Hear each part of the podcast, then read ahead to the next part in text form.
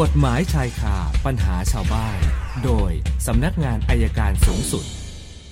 คุณผู้ฟังคะช่วงนี้สัญญาณจากอายการอาวุโสสำนักงานการสอบสวนสำนักงานอายการสูงสุด อาจารย์ปอระเมศวร์อินทรชุมนุมมาแล้วนะคะ วันนี้อาจารย์บอกคุยกันเรื่อง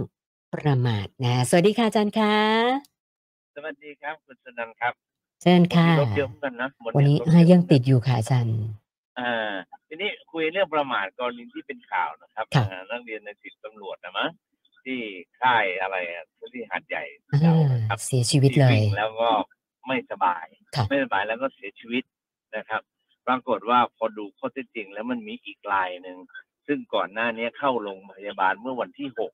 ก็คือกล้ามเนื้อสลาย อ๋อก ล้ามเนื้อสลายแล้ว ค่ะ ก็ไตนะครับ ก็น่าจะเกิดจากการออกกำลังกายมากเกินไป หรือไม่ก็อาจจะมีเชื้อไข้หวัดใหญ่ แล้วก็พอสุดท้ายแล้วเนี่ยปรากฏว่าน้องคนที่เสียชีวิตเนี่ยนะครับเขาเขาก็ก็เสียชีวิตแบบเดียวกันเลย มีโรคแบบเดียวกัน และคุณหมอก็บอกว่าน่าจะเป็นเรื่องของไข้หวัดใหญ่ แต่ที่วันเสียชีวิตเนี่ยเนื่องจากว่าเนื่องจากว่าการออกกำลังกายมากเกินไปจากการที่ครูฝึกทีนี้ข้อเท็จจริงของครูฝึกเนี่ยเขาว่าอย่างนี้ เขาบอกว่าตื่นมาหกโมงเช้าแล้วก็ให้วิ่งให้ไปฝึกนะครับ วิ่งหกกิโล วิ่งแปดกิโลถึงสิบกิโลปรากฏน้องเขาวิ่งได้แค่หกกิโล แล้วก็ล้มลงปุ๊บครูก็เอาเท้าเหยียบตัว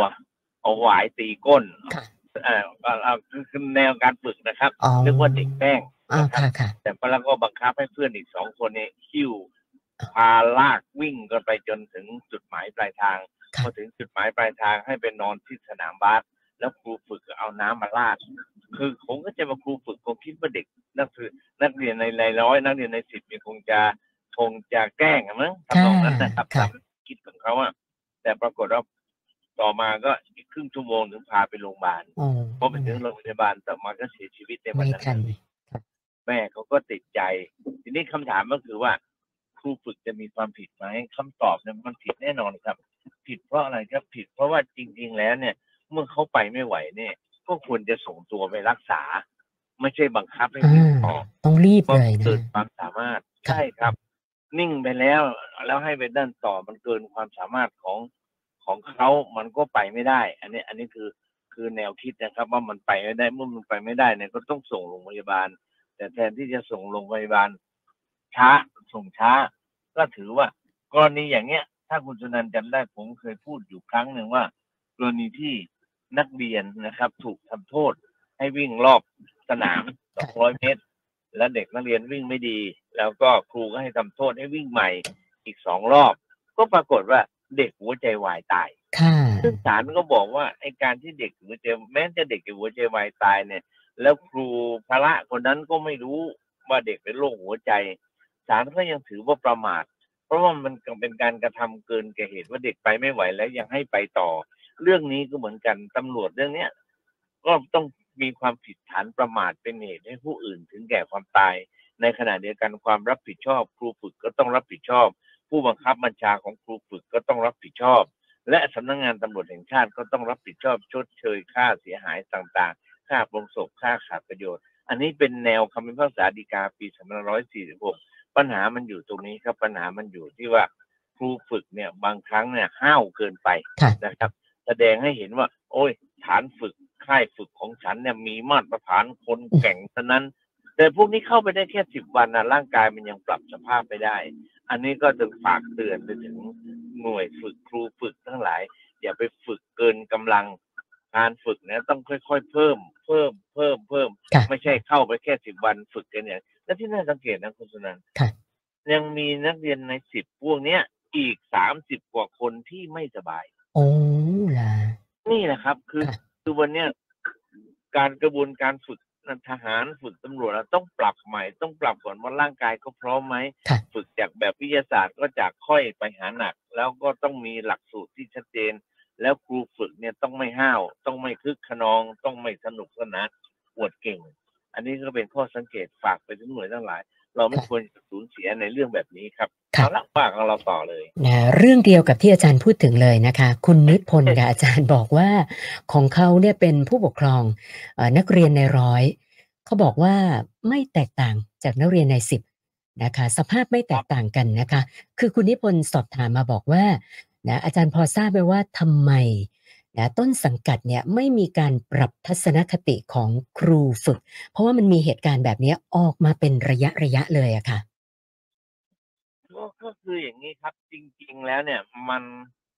มันเป็นเฉพาะตัวของครูฝึกกับผู้บังคับบัญชาขาดการเอาใจใส่ดูแลอันที่หนึ่งอะนะครับ ค่ะ อันที่สองเนี่ยผมคิดว่า ผมคิดว่า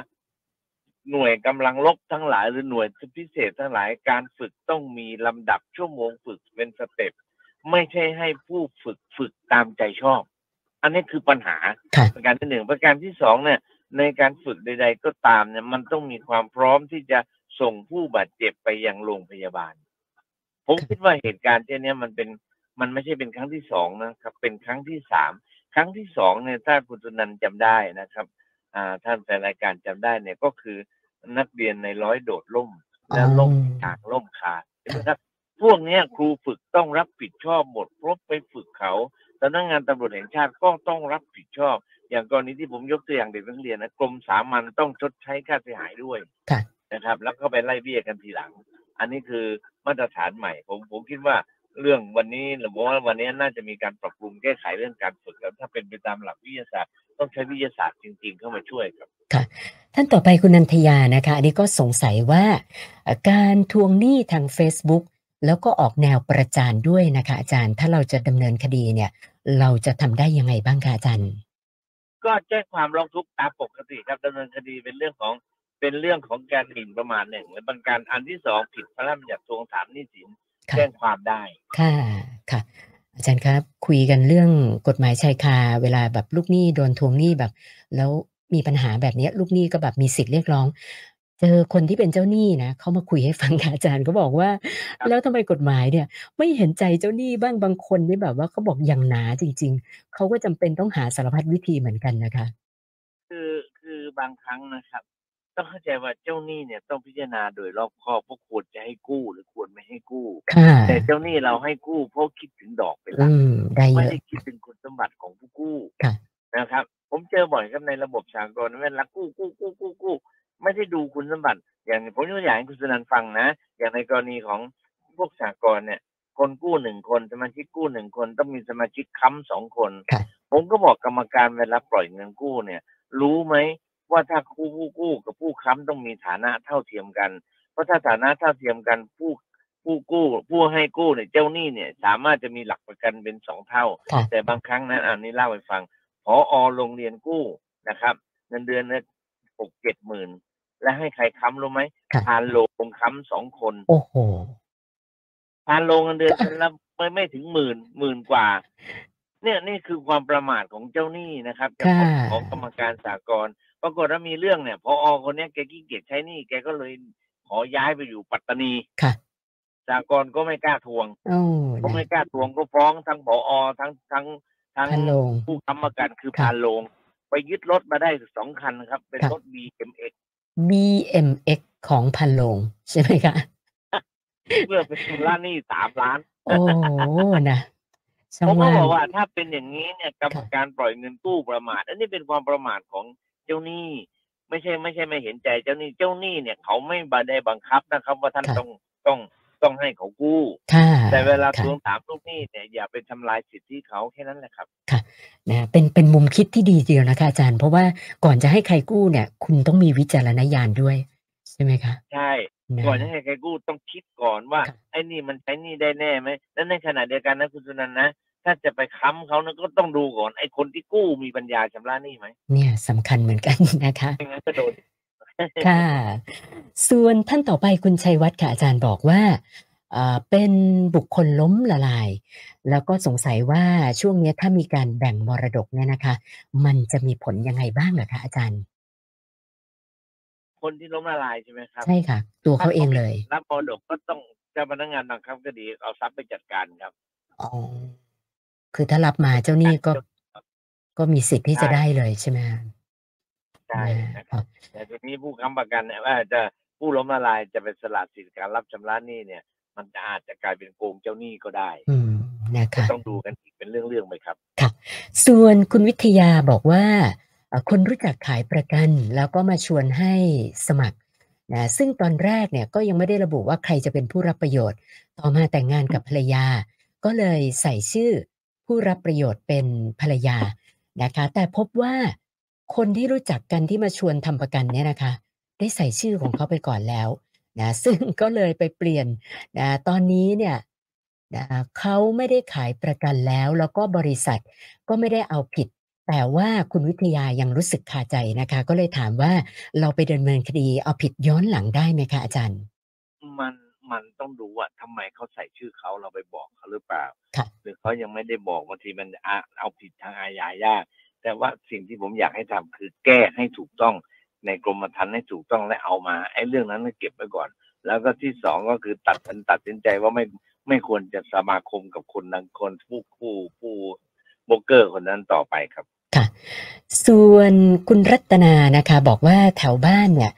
อ่าตรงออกจากปากซอยเนี่ยมันจะมีสะพานกลับรถ แล้วก็จะเจอปัญหาเหมือนที่อาจารย์เคยพูดก็คือ จักรยานยนต์ย้อนสอนเยอะมากๆนะคะเขาสอบถามมาว่าเอ่อถ้าเกิดเราชนกับรถจักรยานยนต์ที่ย้อนสอนเนี่ย เราต้องรับผิดชอบไหมคะอาจารย์ ไม่หรอกครับ ผมพยายามจะต่อสู้กับเขามีส่วนประมาทมากกว่า เราไม่ได้ประมาทเราขับปกติทีเนี้ยผมเนี่ยกำลังดูเนี่ยกล้องหน้ารถผมเนี่ยมันจะสามารถจะ แต่มันมันบันทึกรถที่ย้อนสอนไม่ได้ไงคุณจุนันท์ ค่ะ บันทึกได้ ค่ะ แต่ข้างหน้าใช่ไหม อ่า และ ใช่ รถ ค่ะ มอเตอร์ไซค์ในป้ายทะเบียนหน้าก็ไม่มี อ่ะนะ มันเลยต้องสงสัยจะต้องบันทึกข้างหลังย้อนสอน เพราะจริง ๆ แล้วระเบียบของกทมมีนะครับ ขับรถบนฟุตบาทจะถูกปรับเราได้รางวัลนะ ค่ะ อันนี้ก็เหมือนกันการแจ้งเนี่ยผมต้องต้องรณรงค์ว่า แจ้งให้ตำรวจจับปรับแล้วเราได้รับรางวัลได้เนี่ยมันจะเป็นประโยชน์มากกว่าครับ เหมือนจักรยานยนต์บ้านเราที่ขับเร็วขับแบบว่าอยู่ขวาอะไรแบบเนี้ย กล้องตรวจจับ อ่า ความเร็วก็ก็ใช้กับจักรยานยนต์เหล่านี้ไม่ได้อยู่ จับ ดี ไม่ได้เพราะป้ายมันอยู่ข้างหลัง อืมนะคะ ก็เลยไม่รู้จะแก้ปัญหากันยังไง นะ